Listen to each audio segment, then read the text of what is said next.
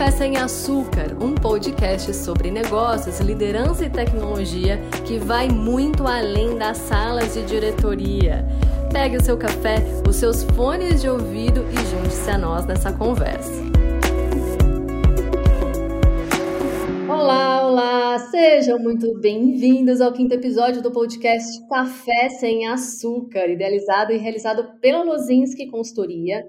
Eu sou Silvia Paladino, sou jornalista, cofundadora da agência Sense, e eu tenho o imenso prazer de integrar essa mesa especialista em negócios, em tecnologia e também em café, né? Porque é no cafezinho que a gente descobre e desvenda os bastidores do mundo da alta liderança.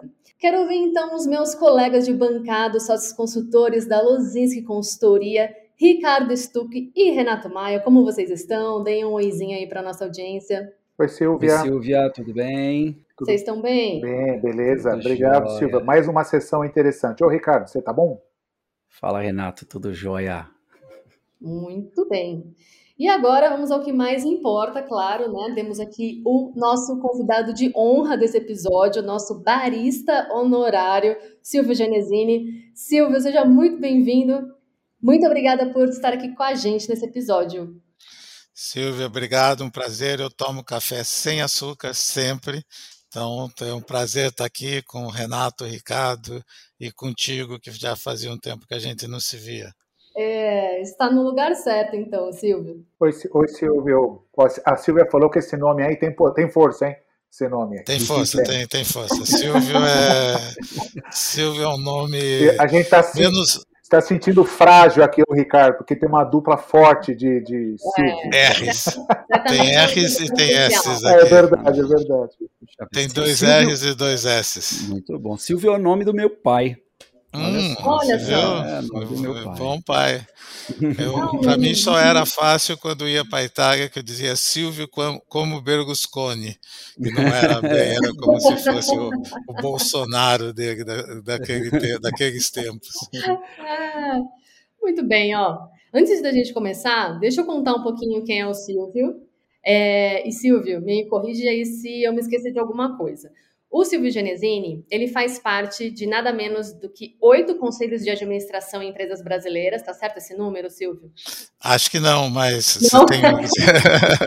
é muito, não, né? pode, eu acho que deve ser até proibido, tá, oito, oito conselhos. Então, são vários, né? Quer, vamos, vamos se você quiser, eu digo, senão, mas eu estou em cinco conselhos hoje. Não, conselhos, conselhos mesmo. Pode falar as empresas? Você quer citar ou deixa para lá? Vamos ficar nos números. Como, como você preferir. Eu, você manda, Silvia, aqui a gente. Pode citar, pode citar aí hoje as, as empresas das quais você é membro de conselho hoje. Então, eu estou no conselho da BR Malls e Anima, que são duas empresas abertas, da Cenova, que é uma empresa de comércio eletrônico só francês, que já teve aqui no Brasil, mas hoje é só francesa, da Versani Sandrini e do grupo Algar até recentemente eu era também do da Hortifruti, natural da terra, que foi comprado pelas lojas americanas. Esses são conselhos é, formais, conselhos de administração. Eu também estou no conselho consultivo da ONG Gerando Falcões do Edu Guira, que faz um super trabalho de empreendedorismo social. Há uns cinco anos que eu participo do conselho e ajudo o Edu e tenho muito orgulho de estar tá com ele, ele faz um super trabalho aí nessa área social com as favelas. Que legal. Depois você conta mais para a gente sobre isso. E para você que está ouvindo a gente, talvez também você já conheça o Silvio dos tempos de Oracle, né, Silvio? Que você foi presidente, foi quando eu te conheci. Você também foi, foi uh, presidente do Grupo Estado. São duas grandes empresas aí também que são marcos na, na sua carreira, né? É, e, e fui é, da Accenture, foi o tempo, fui consultor por vários anos, aonde eu conheci o Sérgio Gozinski. Então, meu, minha conexão aqui é, de, de, desses tempos aqui, nem pergunte quantos anos, porque não vai dar para contar aqui, não cabe, não dá o tempo do nosso café, sem açúcar. Não, vamos, vamos pular essa parte então. Vamos. Ó, a ideia hoje aqui é a gente tomar aquele cafezinho com o Silvio, com o Renato, com o Ricardo, para a gente mandar real sobre o papel do Conselho de Administração e dos conselheiros, o que acontece nos bastidores da cúpula que guia a empresa e influencia a tomada de decisão no dia a dia, né? E para a gente começar, Eu já vou envolver você aqui, Silvio, na primeira pergunta e Ricardo e Renato fiquem à vontade aí para contribuírem, né? A sabedoria popular diz que se conselho fosse bom, não se dava, vendia, né? Que é o nosso caso aqui. Mas aí, Silvio, conta pra gente, o principal papel do conselho de administração é mesmo dar conselho?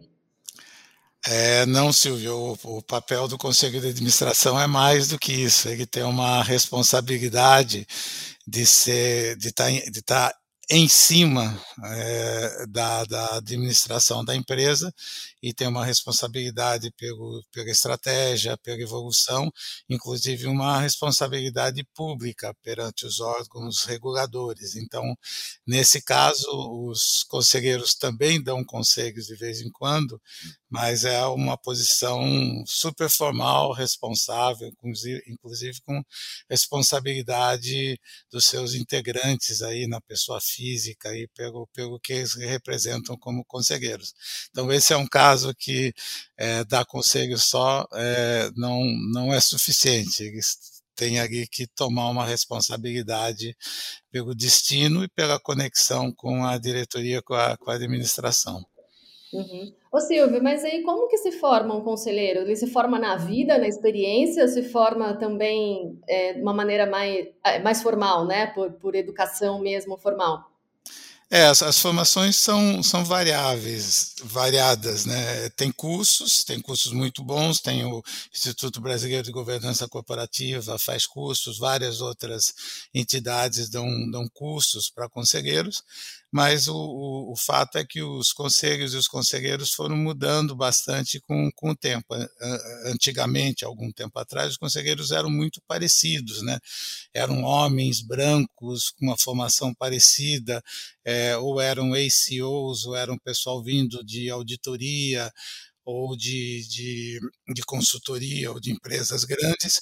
Hoje, o, os conselhos precisam ser muito mais, e essa transformação está acontecendo é, para o bem, é, muito mais diversos, diversificados, tanto do ponto de vista da diversidade que a gente conhece normalmente, de, é, de gênero, de raça, é, de, de idade, como de principalmente de competência. As competências variaram muito. Antes as competências eram muito concentradas, hoje para entender esse mundo novo que ficou mais digital, é, mais diverso, com uma mudança de, de atitude das, das pessoas, dos clientes e até dos, dos colaboradores, tem que o conselho precisa de uma quantidade de competências bem diferente do que era anteriormente. Então ficou mais difícil montar conselhos e muita gente nem eh, vira conselheiro sem ter curso, não tem um curso, uma obrigação de que você tenha feito um curso para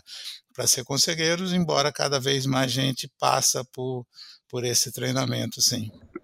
Uhum, muito legal. Agora, meus queridos Renato e Ricardo, quero trazer vocês também para a conversa, uh, porque sei que o Conselho de Administração é um ambiente que vocês transitam com regularidade, né? E o que vocês estão vendo aí fora nas empresas, como que a diretoria, como a empresa, os colaboradores lidam com o Conselho de Administração? Como que é essa relação? É uma relação de sinergia? É uma relação de respeito ou é uma relação de medo? Bom, vou começar aqui, depois o Ricardo me ajusta aqui o que faltar também, porque ele tem bastante experiência no assunto. É, é, eu, eu já vi de tudo, sabe, no, no, o Silvio, não é uma coisa assim que todo mundo vai lá e tem é, uma trânsito fácil para lidar com o conselho, não é assim. De uma forma geral, parece que assusta mais do que colabora. Né? Essa é a percepção que eu tenho. E, e, aí eu já vou colocar também numa linha das experiências que nós tivemos em relação com o conselho, porque nós mesmos da consultoria, é, a gente já, já teve que fazer alguns projetos que a gente trabalhou com na mesma organização, com conselho consultivo, conselho jurídico, conselho de governança, é, conselho curador. Né? Então, tem lá, só de conselho tem um bocado de gente lá. E é interessante até, porque quando a gente foi fazer a apresentação, está aqui um, um, né, um aposto aqui, quando a gente foi fazer a apresentação, o CEO virou para a gente e falou assim, é, essa aqui é a apresentação? Ele falou, é, uma apresentação, nossos formatos tal. Não, tá ótimo, mas só que faz o seguinte, pode aumentar as letras, tá? Porque o pessoal o pessoal lá não está acostumado a ver umas letrinhas dessa, não. Ele tem que botar uma letra grande, porque senão eles não vão enxergar lá. Falei, putz, pô, legal, bem, né, uma dica interessante. E aí, nesse ponto, eu já quero dar uma cutucada no Silvio para ver se ele me ajuda em algum aspecto. Silvio, de uma forma geral, obviamente o conselho está mais para tá, tá para a estratégia do negócio, né? Está lá para é, a, a, visão de longo prazo e traz também, obviamente, uma relação do plano de negócio, se ele está, como é que está sendo realizado, né? De forma geral, estamos tá, no caminho certo, não estamos, o que está acontecendo? Então, o conselho está mais por aí.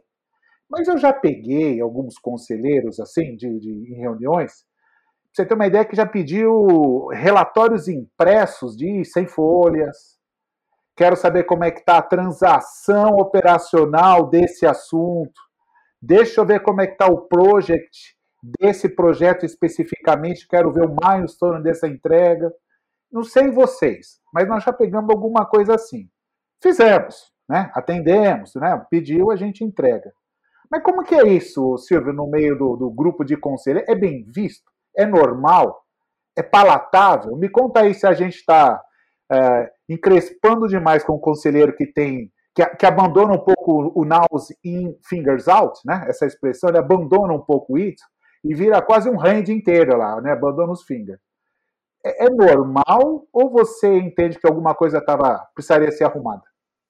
É, bom, no, no, no, na, nos tempos de hoje não tem mais nada normal, né? Tudo é anormal, né? Esse é, o pessoal fala de um novo normal, deve ser um novo anormal, porque do, no normal mesmo não, não, tem, não tem mais padrão, os padrões é, desapareceram. Mas esse tipo de conselho, Renato, que você está falando, é um conselho antigo, é, é velho.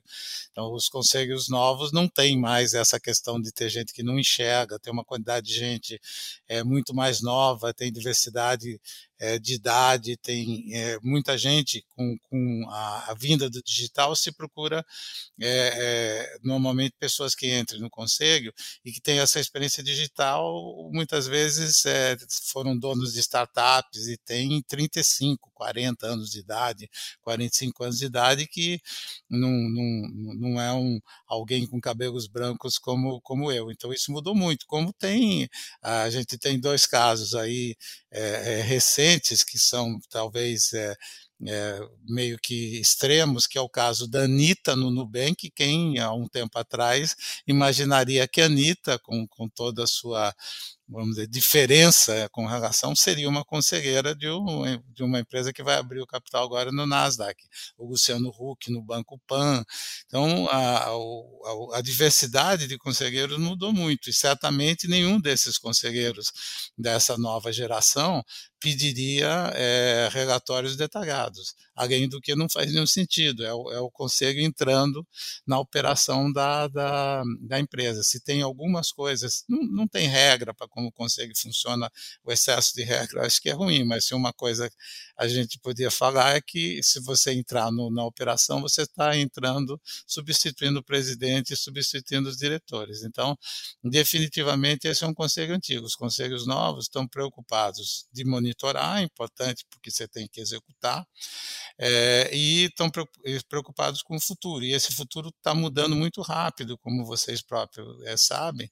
Ele tem toda essa mudança, essa disrupção que vem com a tecnologia, com a mudança do mundo, faz com que o Conselho tenha que olhar para o futuro. Tem um termo que voltou a entrar na moda e que eu, eu, eu gosto, era um termo antigo, que é da ambidestria. Você precisa, ao mesmo tempo, ser eficiente no seu tradicional e se comportar como uma startup é, no, no seu novo. O, o Jeff Bezos é, usava isso muito na sua usa ainda, agora deixou de, de, ser o CEO da Amazon, né, nas suas cartas, ao mesmo tempo ele dizia que tinha que ter alta performance, alta qualidade, é, e ao mesmo tempo tinha que se comportar como é uma startup. Ele usava a frase da Day One, Day Two, que na primeira carta dele dizia que era o dia 1 um da internet.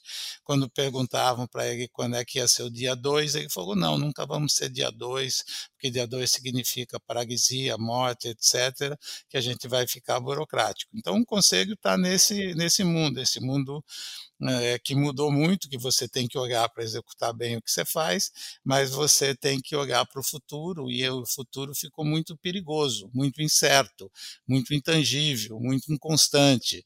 Então, é, a, a, e por isso que tem que ter é, muita diversidade nessa, nessa discussão. Então, o seu conselho, eu não, esse, essas experiências de conselho são experiências é, não recomendáveis, para dizer o mínimo. é, foi, foi, eu diria que foi sofrível, mas nós vencemos. Agora, você é, falou uma frase, é... eu vou passar para Silvio e para o Ricardo, mas você falou uma frase que é interessante. O futuro incerto é daqui a seis meses, né, Silvio? É, o futuro incerto é para sempre, né? A gente não vai ter mais certeza nenhuma. Nenhuma, né? e é interessante, né? É, a, a grande é, vale para todos os executivos, toda a liderança e vale para o conselho, é como você vive em harmonia com o incerto, com o intangível, com o imponderável. É, tentar acertar ou tentar ser exato com relação ao futuro e, e, as questões estratégicas não é mais possível no, no mundo de hoje pela velocidade que da, da, da mudança. Então tem que viver com a mudança e com a capacidade e a flexibilidade e a criatividade de você mudar rápido. Então isso isso tem que estar no conselho. O conselho tem que olhar do ponto de vista de das principais é, teses é, com relação ao futuro de cada organização. Isso vale até para as startups. Startups, quando crescem depois de um determinado tamanho, começam a ter o mesmo, o mesmo problema que as empresas grandes. Legal. Agora, o, eu, eu, quero passar a bola aí para o Ricardo, mas ficou uma coisa na minha cabeça e eu, eu vou fazer essa pergunta, bate num, num gancho aí que o, que o Silvio deixou, para colocar o, o Ricardo em saia justa, como eu faço em todos os episódios. O Silvio mencionou o caso da Anitta, né, no, no Conselho de Administração do Nubank. Isso é jogada de negócios ou isso é jogada de marketing? Eu, eu, aqui tem toda a discussão e, e, e, tem polêmica, é uma polêmica divertida. Se você colocaria Anitta, se você está. É, eu, eu, do meu ponto de vista, se eu tivesse sentado e me pedisse aprovação, eu votaria a favor de ter a Anitta no Conselho, porque eu acho que é, é uma. É um, tem, tem, obviamente, um pedaço de marketing, mas a Anitta representa uma, uma, uma população e uma e uma e uma gente e um que são clientes e são é, também colaboradores do, do, do, do, Nubank e tem e traz para o Conselho uma visão completamente diferente e muito mais provocativa.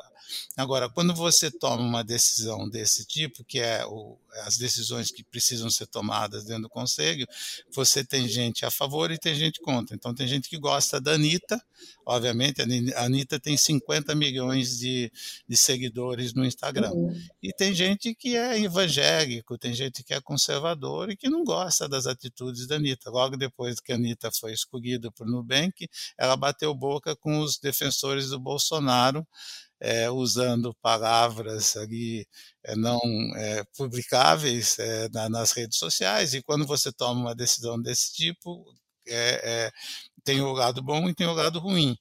E, o, e, essa é uma coisa que acontece nas empresas e os conselhos têm que viver. Você tem que tomar posição. Você não sobre determinados assuntos que são assuntos polarizados ou polêmicos típicos dos, do, do, do, dos tempos de hoje. Não dá para ficar em cima do muro. Se você ficar em cima do muro, você fica no, na pior das, das, das situações. Então, o, o Nubank teve uma, uma decisão, foi corajoso, foi, como, como companhia e, e, tem vantagens e desvantagens, mas é sinal dos tempos, é um uhum. bom sinal dos tempos. Sim. Ricardo, você votaria contra ou a favor, Anitta, no Conselho de Administração do Nubank? Eu votaria a favor. Eu concordo com os argumentos do Silvio aqui. Era, era o que eu pensava já é, muito nessa linha. Não tenho, mas é mais por hoje muito mais talvez por, por feeling do que por todo o respaldo que, que o Silvio está dando no voto dele, né? Mas eu tenho uma pergunta de bastidores, né? Porque assim, a gente, a gente no nosso trabalho trabalha, faz, faz muitos bastidores para ir para uma reunião de conselho. Né? Então, seja a, a, gente, enquanto consultoria, junto com alguns, alguns executivos para ir numa reunião de conselho, ou apoiando os executivos para levar um assunto para discussão do, do, é, do conselho. Né? Então a gente conhece esses bastidores, como é que funciona tudo isso. E aí eu queria perguntar para o Silvio como que é os bastidores do conselho de administração. Quando vocês têm uma pauta, e aqui a gente fala muito de tecnologia na Lozinski, né? Então a gente está sempre trabalhando com muitos investimentos, a gente sempre está trabalhando com projetos de transformação. Como que é, como funciona os bastidores do conselho de administração? Como que é uma conversa prévia entre os conselheiros? Existe isso? Não existe? Como que é feita a discussão de material? Queria ouvir um pouquinho. É, não, é, primeiro tem que, que é, é Ricardo, tem que se preparar. A preparação é muito importante para os conselheiros. O conselheiro tem que se preparar do, do ponto de vista de ler o material antes, de, de conhecer os detalhes da companhia, entrar despreparado nas reuniões, é, faz com que o conselheiro tenha uma, uma, um desempenho é, não muito bom, porque as discussões é, progressivamente são discussões mais, mais difíceis, mais estratégicas ou mais detalhadas. Agora, o, o, o conselho tem vários tempos diferentes. Tem o, o tempo com a, a diretoria e administração, onde houve apresentações, e a gente recomenda sempre que as apresentações não sejam só apresentações, mas que tenham tempo de discussão, que os conselheiros leiam antes para que a discussão seja mais importante do que ouvir a apresentação.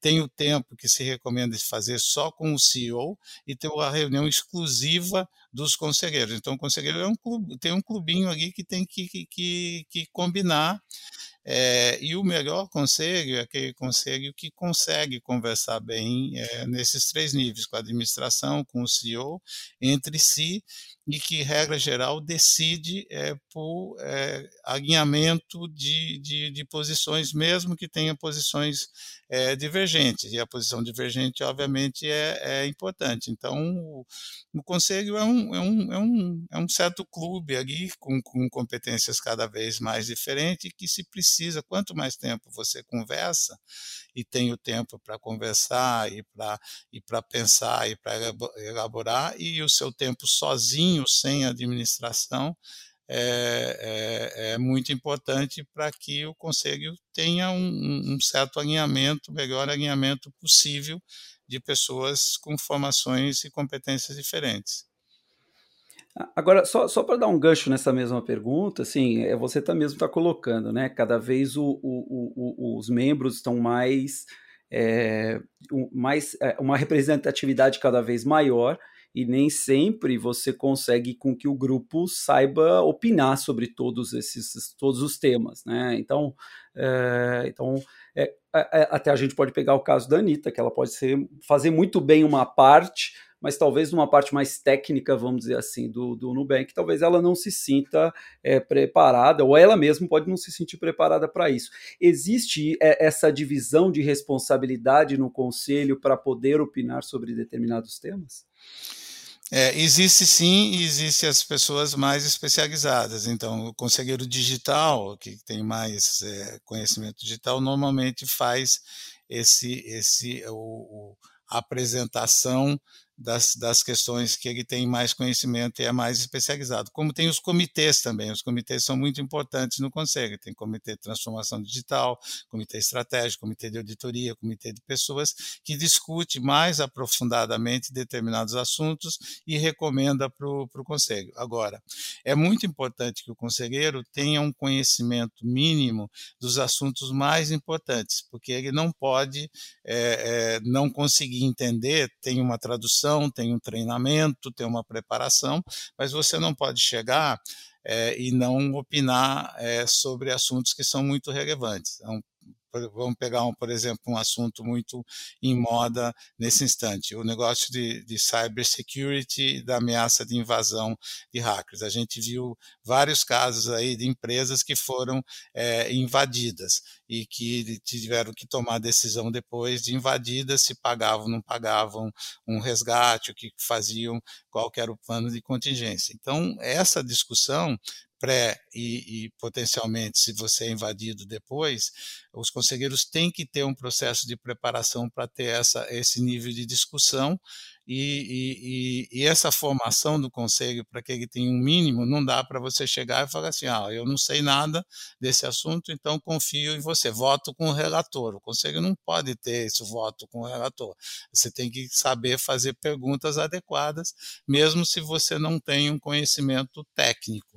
Então, é, o exemplo do cybersecurity é típico. O conselheiro que não tem um conhecimento técnico deve aprender com o tempo a fazer perguntas do tipo: qual o nosso nível de proteção hoje? O que mais nós precisamos fazer para estar mais protegido? É, o que, que acontece é, se nós formos invadidos? O que para, o que não para? Que são perguntas não técnicas, mas que, ah, embora tenham respostas técnicas do, do pessoal especializado, é sua obrigação saber o seu nível de risco, né? E esse trabalho de risco risco é importante é de, de, de, ser, de ser discutido, então não dá para você ficar, eu não, não, sei bem, eu, eu deixo para outros decidir e voto como, como todo mundo, isso é um mau sinal se o conselho está, cada, cada um está tomando decisão, você tem que, que ter um conhecimento mínimo da, da dos, dos temas mais importantes. Uhum. Legal. Eu, eu, tenho um ponto aqui, Silvia, se eu posso. Não sei se você tem alguma coisa que você quer endereçar, ou eu posso dar uma explorada aqui no Silvio também. Pode ir lá, depois eu vou dar sequência à nossa conversa para a gente aprofundar na, na, relação da tecnologia como pilar estratégico nessa visão aí do, do board, mas vai, vai no ponto que você. Já, já tem a ver, tem a ver, tá? Talvez seja Pode. um gancho aí. O, o que, que acontece? Você está em cinco conselhos e você tem um viés de tecnologia muito forte, óbvio, né? A gente sabe daí da sua história. E, e veja só, nós temos em, aqui no nos nossa, nossa rede de relacionamento muitos CIOs que seguem a Lozinski. Vão escutar esse podcast, escutem o Sérgio lá também no outro trabalho, veem o nosso site. Na média, não sei se você consegue me dar uma ajuda nisso. Na média, você sabe qual é, na média do seu, das suas, dos seus cinco trabalhos onde você aconselha, você tem uma visão das TIs dessas empresas. Agora, deve ter uma média por aí que normalmente serve como uma dica para os CIOs que, estão, que vão escutar a gente. Né? Quer dizer, eu sei que cada caso tem a sua particularidade, mas tem uma zona ali meio média. O que, que, que você poderia dar de recomendação se você fosse um conselheiro de todos os CIOs que vão escutar a gente nesse, nesse podcast? Acho que, que o, o, Renato, a principal recomendação é que o CIO tem que ser mais do que só CIO é, nos tempos atuais, porque a, a, transformação digital, isso que eu vou falar é um clichê, está todo mundo repetindo, não é novidade nenhuma, não é uma transformação da te, de tecnologia, é uma transformação cultural e uma transformação do ponto de vista de posicionamento estratégico, de desenvolvimento de produtos e de relacionamento com o cliente. Então, a tecnologia ele é um, um vocês devem falar isso sempre para os seus próprios clientes. A tecnologia é um meio para um fim de transformação e, e, e de você se proteger ou estar tá na frente das ameaças que, que estão vindo de, de, de disrupção. Então, um CIO tem que entender isso, que tem que mudar uma cultura. Qual uma mudança de cultura óbvia é que toda a cultura da agilidade, os, as, que muda muito toda a relação de, de hierarquia. Para você ter times ágeis, e, e o CIO tem que fazer parte desse, desse movimento, você deita a organização, a organização fica mais horizontal, com menos hierarquia. Imagine, a gente sempre gostou de ter chefe. Chefe, a Silvia sabe disso, é bom, é porque o chefe manda, a gente obedece. Então, esse, esse, essa relação comando e controle, ela é confortável.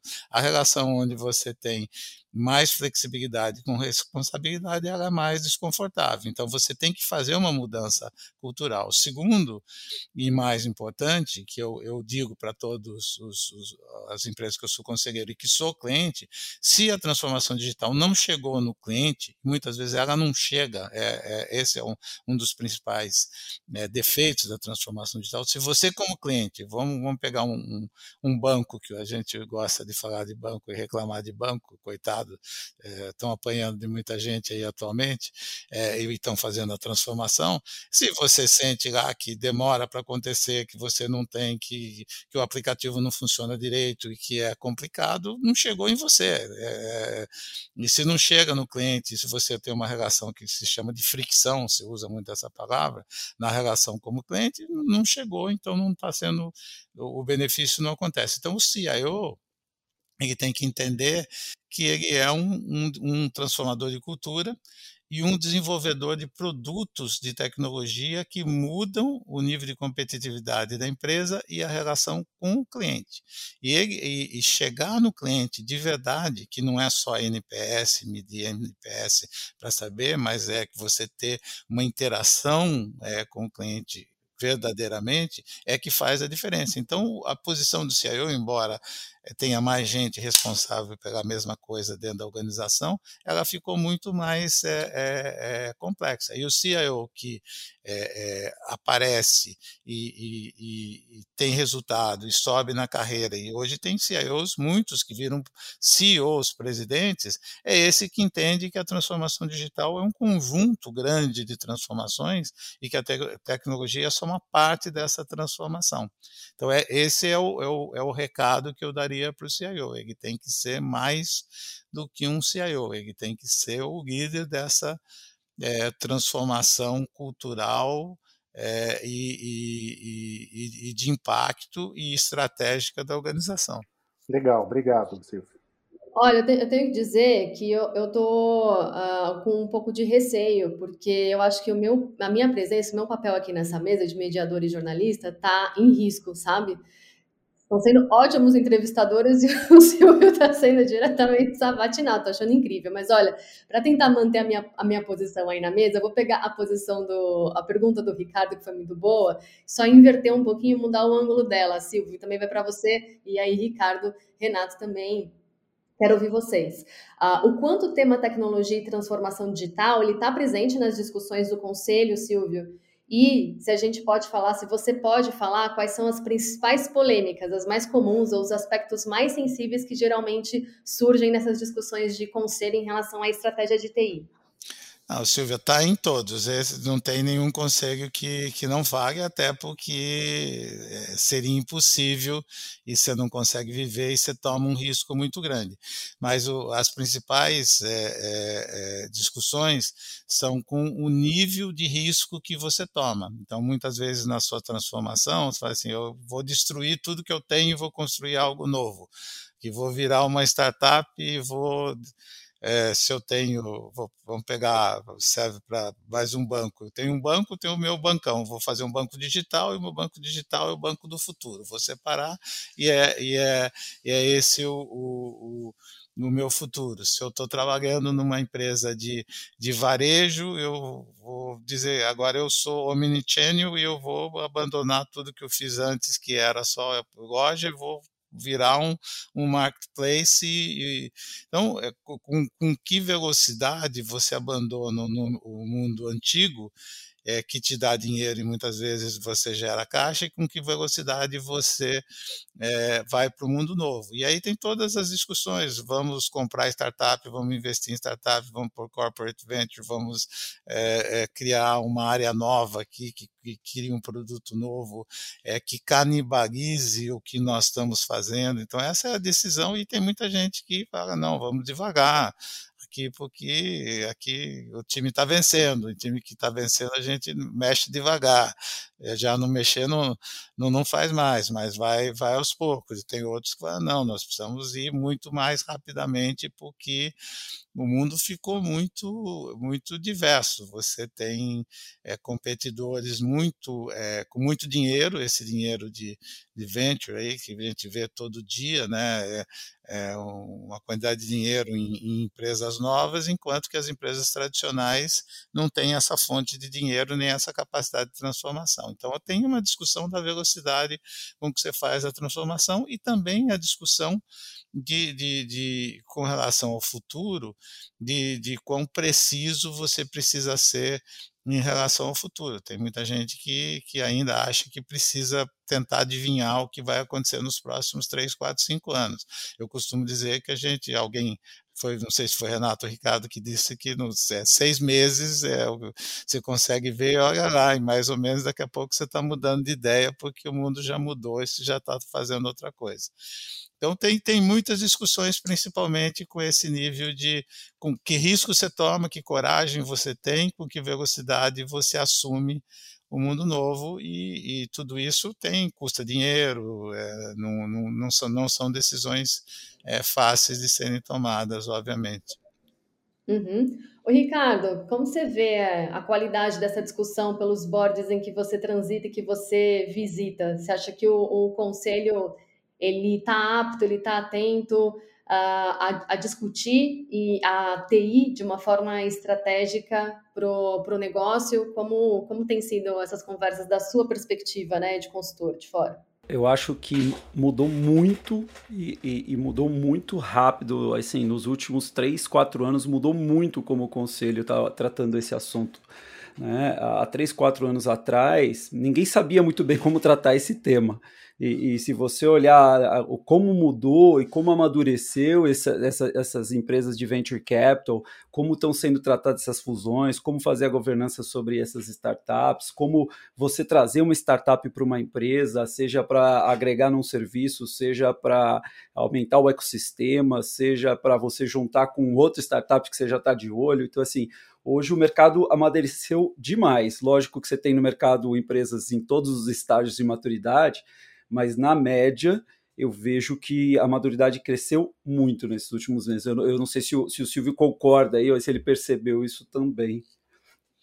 Não, é, total, é, é, Ricardo. E tem uma pressão da, da, da, da, da comunidade, do, do, dos seus clientes pela transformação, como tem a pressão de você perceber que se você não fizer, alguém vai fazer. Então, uhum. Então, é, num determinado instante, quem investia em startup era sempre o fundo de venture capital.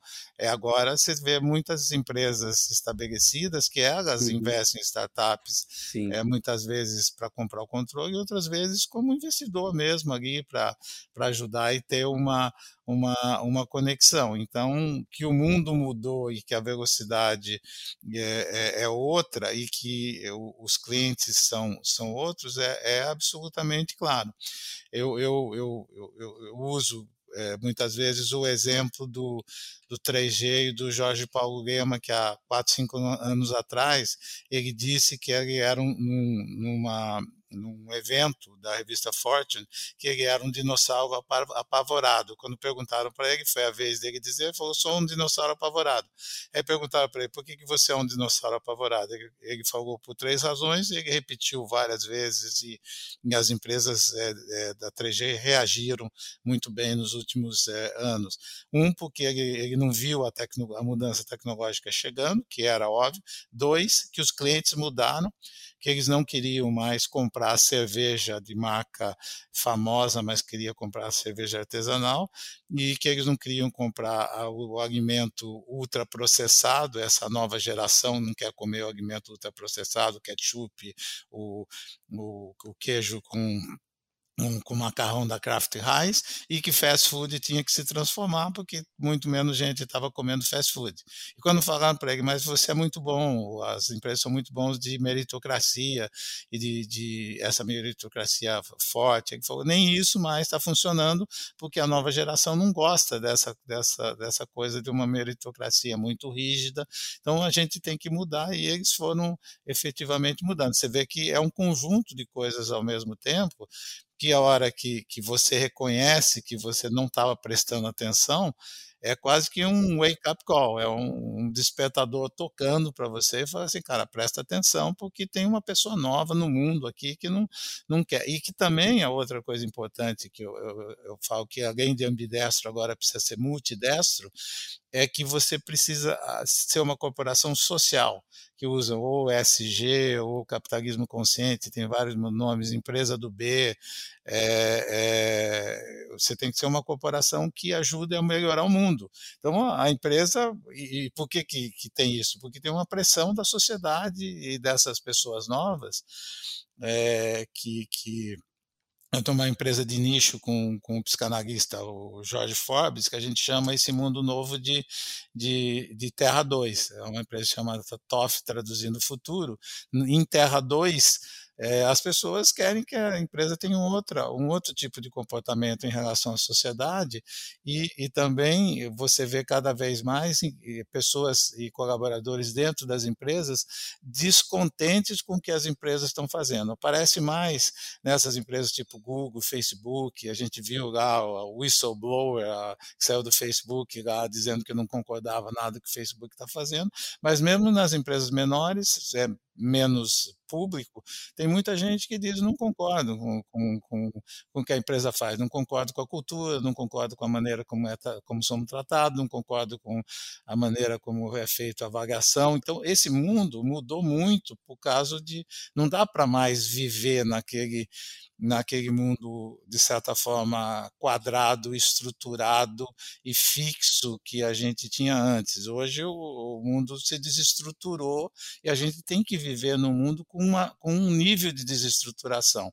A tentativa de estruturar demais significa que você vai engessar as empresas. Então é, é uma coisa muito diferente. O conselho tem que viver com isso, os executivos têm que viver com isso. Não dá para engessar. Você tem que viver com é, o meu resumo é assim, uma, uma harmonia com, com, com, com, a desconstrução, com o intangível, com o incerto e com o imponderável. É, mudou muito esse, esse e é essa percepção que você tem de que nos últimos tempos tem uma mudança significativa da atitude, porque não tem outra alternativa. A gente tem que, que, que é sinal dos tempos. Uhum tal do Muito mundo legal. Bunny agora, né? Que tá que substituir o, o, VUCA. o mundo VUCA, exatamente. Totalmente não linear, caótico. Mas olha, uh, antes da gente encerrar, porque a gente já está com um tempinho bem avançado aqui, é, eu quero encerrar com chave de ouro, né? A gente vai fazer agora uma rodada de, de perguntas que é mais ligeira, Silvio. Eu vou direcionar para você, uh, que é o nosso barista honorário aqui do Café Sem Açúcar de hoje que é para responder rápido, tá? Sem hesitar, com segurança, para o cliente não reclamar. E o Ricardo e o Renato ficam aqui também uh, de comentarista se quiserem, mas também tem que ser rapidinho, tá? Então vamos às nossas perguntas, aos nossos expressos. A primeira pergunta, Silvio. Conselho e CEO, diretores, estão em constante tensão e disputando poder, verdade ou mentira? Parcialmente verdade. Eu acho que um, um, certo nível de tensão é importante. Se não tiver tensão, é, não vague, mas disputar poder exageradamente é disfuncional. Concordo. Muito bem. Rápido e objetivo. Comentários? Eu Comentários? tenho, tenho uma pergunta com, com, colada na sua. Também tem que ser rápido, Silvio. Você se divertiu e tem mais é, prazer sendo conselheiro ou quando você era CEO? É, eu tenho é, mais prazer como conselheiro, mas eu tenho mais prazer ainda como investidor e mentor de startups. Então, hoje, metade da minha vida, a gente não falou muito, eu sou mentor de startups, investi em já seis ou sete startups, saí de todas elas, estou entrando em outras, onde me dá prazer na sequência é trabalhar com, nem, nem, nem são meninos mais, já tem, já tem pessoas que com mais maduras, é, é, da startup, mas na sequência startup, conselheiro e, e, e CEO. Eu sou, por natureza, um generalista mais do que um especialista. Oh, já, já vale um outro episódio, hein, Silvia? Já vale um outro episódio. É. Porque aí eu vou fazer uma pergunta rápida. A mentoria para startup é o conselho de administração da grande empresa? Não, não, é completamente diferente. A mentoria de startup você é, é, é, dá palpite, pensa juntos, mas a decisão é do, dos, dos, empreendedores e dos, dos fundadores. Eu, brinco, uma das startups que eu fazia, que tinha quatro fundadores e que eu investi, foi, foi vendida pelo Itaú, eles me chamavam, eu, a gente jantava junto, eles perguntavam sobre seis ou sete coisas, eu dava a minha opinião, eles pegavam e faziam duas e desconsideravam quatro ou cinco que faziam muito bem, porque o nível de risco deles era completamente diferente e eu elogiava eles por eles não fazerem tudo o que eu fazia. Então é completamente diferente, isso é um sounding board, mas quem toma o risco é o empreendedor. E é muito prazeroso você vê-los tomando esse risco de uma maneira diferente do que você faria. Eu, ach, eu achei incrível que o Silvio não só respondeu a primeira pergunta do Renato, como ele fez um ranking, né? Eu acho incrível essa, é, foi legal, foi legal. Eu estou numa segunda rodada de investimento em startups, investindo numa startup que forma pessoal, chama SoulCode, forma pessoal de tecnologia com uma pegada de inclusão e de diversidade. Então, ao invés de formar o homem branco, é, a gente forma é, mais mulheres, mais negros e pardos, todo tipo de diversidade, diversidade geracional, é, e, e forma programadores de gente que nunca programou é, é, na vida. Uma startup muito, muito legal, uma EdTech. Então eu gosto muito desse, é o que me dá mais prazer, é, mas eu, eu, eu, gosto de fazer conselhos também com todos os, a tensão que tem. O conselho é tenso e você tem bastante responsabilidade de ser conselheiro. Isso é importante. Muita gente quer ser conselheiro e sem entender que tem um outro lado de responsabilidade que é importante. Ah, eu não, ah, Silva, não vou fugir de uma pergunta aqui que eu vou fazer agora, que eu vou colocar o dedo na ferida do Silvio lá de novo. E, esse exemplo que você deu de startup, na prática, isso te, uh, te traz ganhos de satisfação e ou financeiro, ou financeiro é secundário? Eu, eu ganhei, é, eu tive as duas coisas nessa, nesse meu aprendizado dos últimos seis, sete anos. Eu tive satisfação, aprendi muito, é, que ajuda, inclusive, nos conselhos, muito do, do, meu aprendizado de novos modelos de negócio, inclusive tecnologia e de startup, e ganhei dinheiro nesse, nesse. Mas eu, eu entrei com, como se fosse num cassino. Eu pus dinheiro e se eu perdesse todo esse dinheiro, eu estaria ok, mas é, a chance de que você ganhe dinheiro hoje investindo em startups que você é, é, cuida bem da seleção aumentou muito porque o, o, todo o ecossistema de startups do Brasil se consolidou. Recentemente, um artigo do Wall Street Journal mostrou que tem vindo mais dinheiro para startup para o Brasil do que na Coreia, mais do que somado à Rússia, Indonésia e um outro país. Então, você olha a quantidade de, de, de startups que crescem, viram scale-ups e viram unicórnios. Então, aumentou muito a chance de que você ganhe dinheiro também se você investe em startup mas tem, é, tem um risco grande. É, é a gente vê, em geral, 80% das startups acabam em dois anos. A gente vê os casos bons, tem que ter cuidado de selecionar um empreendedor bom, mas eu acho que dá para ganhar dinheiro também. Legal. Que bela rodada de expressas tivemos no episódio de hoje no Café Sem Açúcar, hein? E se você topar, Silvio, mais para frente a gente faz uma segunda rodada aí, um outro episódio, já que você gosta tanto de um cafezinho também, viu? Com muito Sem prazer. Qualquer um desses assuntos aqui, a gente toma café de novo. Quer falar, Ricardo? Não, eu ia falar café sem açúcar. Sem açúcar. Sem eu só, açúcar. Eu só tomo é café sem açúcar, então estou é em casa aqui. É isso aí, muito bom. Silvio, então eu só tenho que te agradecer imensamente por você ter compartilhado seu conhecimento de forma tão franca e objetiva com a gente hoje, a sua experiência como, como conselheiro. Foi muito rico, viu? Muito obrigada. Um prazer, um prazer pelo convite. Obrigado, Xará. Obrigado, Renato. Obrigado, Ricardo. Um prazer estar aqui com vocês. Silvio, muito obrigado. Foi ótimo as suas respostas tão diretas, né, tão claras. Foi muito legal. É, que pena que tem que ser um pouco mais curto. Dá para falar muito tempo, né? Dá, dá para a gente conversar. Agradeço muito também a, a Silvia e também ao Ricardo. Um abraço a vocês três. Eu também agradeço a todos. Agradeço. Eu tinha mais umas três ou quatro perguntas que dava mais uma meia hora de papo aqui, Isso. mas vai ficar para a próxima. Episódio, né? e... Me chama de novo. Como o cachê é alto, então você pode me chamar quantas vezes você quiser. Oh, então tá bom, então tá bom. E Silvia, sua cadeira é cativa, tá? Não, não, você não Ai, corre o risco de perder sua cadeira aqui. Tá bom. Ô, ô, ô Silvio, só para finalizar, o café sem açúcar, né, que nós estamos fazendo, já, já a gente está pensando de fazer dela também uma startup, tá? Então, só pra... Olha, Não, hoje esse, esse, esse podcast é um mundo de tem muitas startups fazendo dinheiro com. Ah, vamos, vamos monetizar pode, isso aí. Pode me, pode me chamar que eu invisto e você mentor. Opa, olha lá, dando negócio já. Olha, bom, esse café animou bastante a gente, tenho certeza. Espero que tenha feito você, nosso ouvinte, pensar o quanto o conselho deve pode trazer a tecnologia, a estratégia da empresa, o quanto exercer esse papel de conselheiro exige sensibilidade, inteligência, de que maneira o destino de uma empresa acaba determinado pelas relações entre o conselho e direção, entre a empresa como um todo. Muito obrigada. A nossa edição de hoje, então, chega ao fim. Você que está aí ouvindo, clica no ícone e assine para ser avisado toda vez que sair um episódio novo. E se você tiver alguma sugestão de assunto ou especialista para falar aqui de negócios, de mundo digital, avisa a gente, tá? Nossa máquina de expresso rotativo é sempre operada por diferentes baristas. Até o próximo Café Sem Açúcar. Valeu, gente. Tchau.